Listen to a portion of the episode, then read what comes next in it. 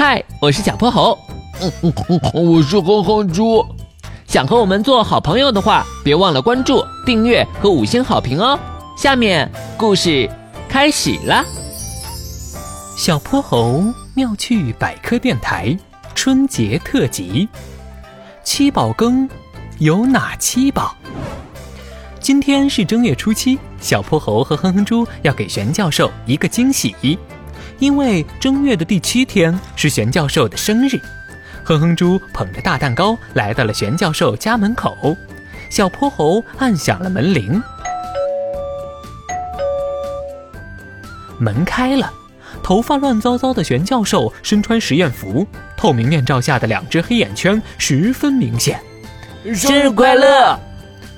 可乐可乐，什么什么？呃，今天是我生日咕噜咕噜，原来这么快，已经正月初七了。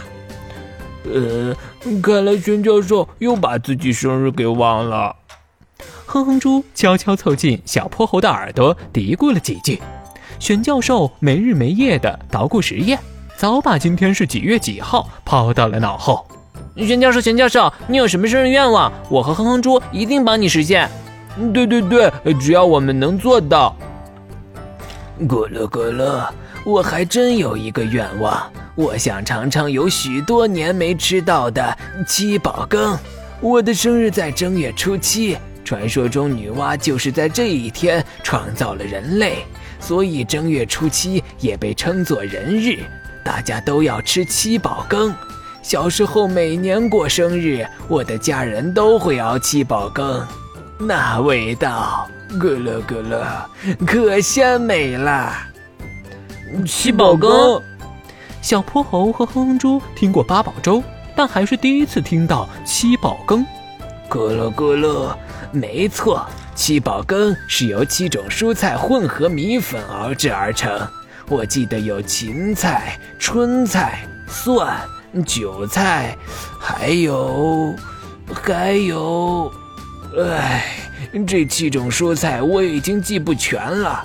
你们俩能帮我找齐这七种菜吗？今年生日，我想再吃一次七宝羹。没问题，包在我们身上。对，我们一定帮您找到剩下的三种。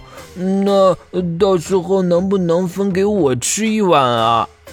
哼哼猪红着脸小声问道：“玄教授大笑着点头。不过小泼猴和哼哼猪还是遇到了困难。超市里的菜琳琅满目，少说也有十几种。到底哪些才是七宝羹的原料呢？”小泼猴推着购物车，拿了好几种蔬菜。我们可以先买已经知道的四种蔬菜：芹菜象征勤劳，春菜象征春风得意，蒜象征精打细算。韭菜象征长长久久，我想剩下的三种蔬菜一定也代表着美好寓意。哼哼猪拿起一根茄子，又拿起几颗生菜。呃，有美好寓意的东西多了去了。过年时我吃的每样食物几乎都有寓意呢。那我们就缩小范围，看看不同地区的习俗。玄教授来自南方，老家在一个叫广州的地方。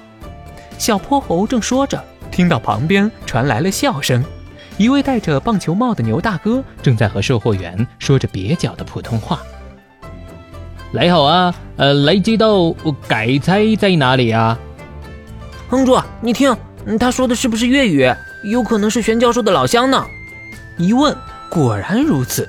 而且更凑巧的是，这位热心的牛大哥表示自己也正在买七宝羹的原料呢。我是广州人啦，在宝羹是我们那里的特色啦。在宝羹呢，就是该菜、该兰、狗菜、春菜、芹菜、蒜，还有厚荷菜。牛大哥，您说的是不是芥菜、呃芥兰、韭菜、春菜、芹菜、厚荷菜？哼哼猪一一拿起七种蔬菜，向牛大哥确认。毛糙毛糙，该菜该兰都表示大财。预祝以后发大财！呃，厚荷菜就是百事和享、顺顺利利和心意，都是吉祥菜啦。这下七宝羹的原料都买齐了，小泼猴和哼哼猪连连道谢，带着七种蔬菜回到了玄教授家。咕噜咕噜，煮好喽！这是哼哼猪你的，这是小泼猴的，还有这碗是我的。嗯嗯嗯嗯嗯嗯嗯嗯，猪七吃七宝羹，腊八吃腊八粥，过年真是太好了。哎，哼猪，那你记不记得腊八粥里有哪八种材料啊？啊，小泼猴，你可别难为我了。小朋友们，哼哼猪不知道，你们知道吗？腊八粥里有哪八种材料呢？快来评论里告诉我们吧。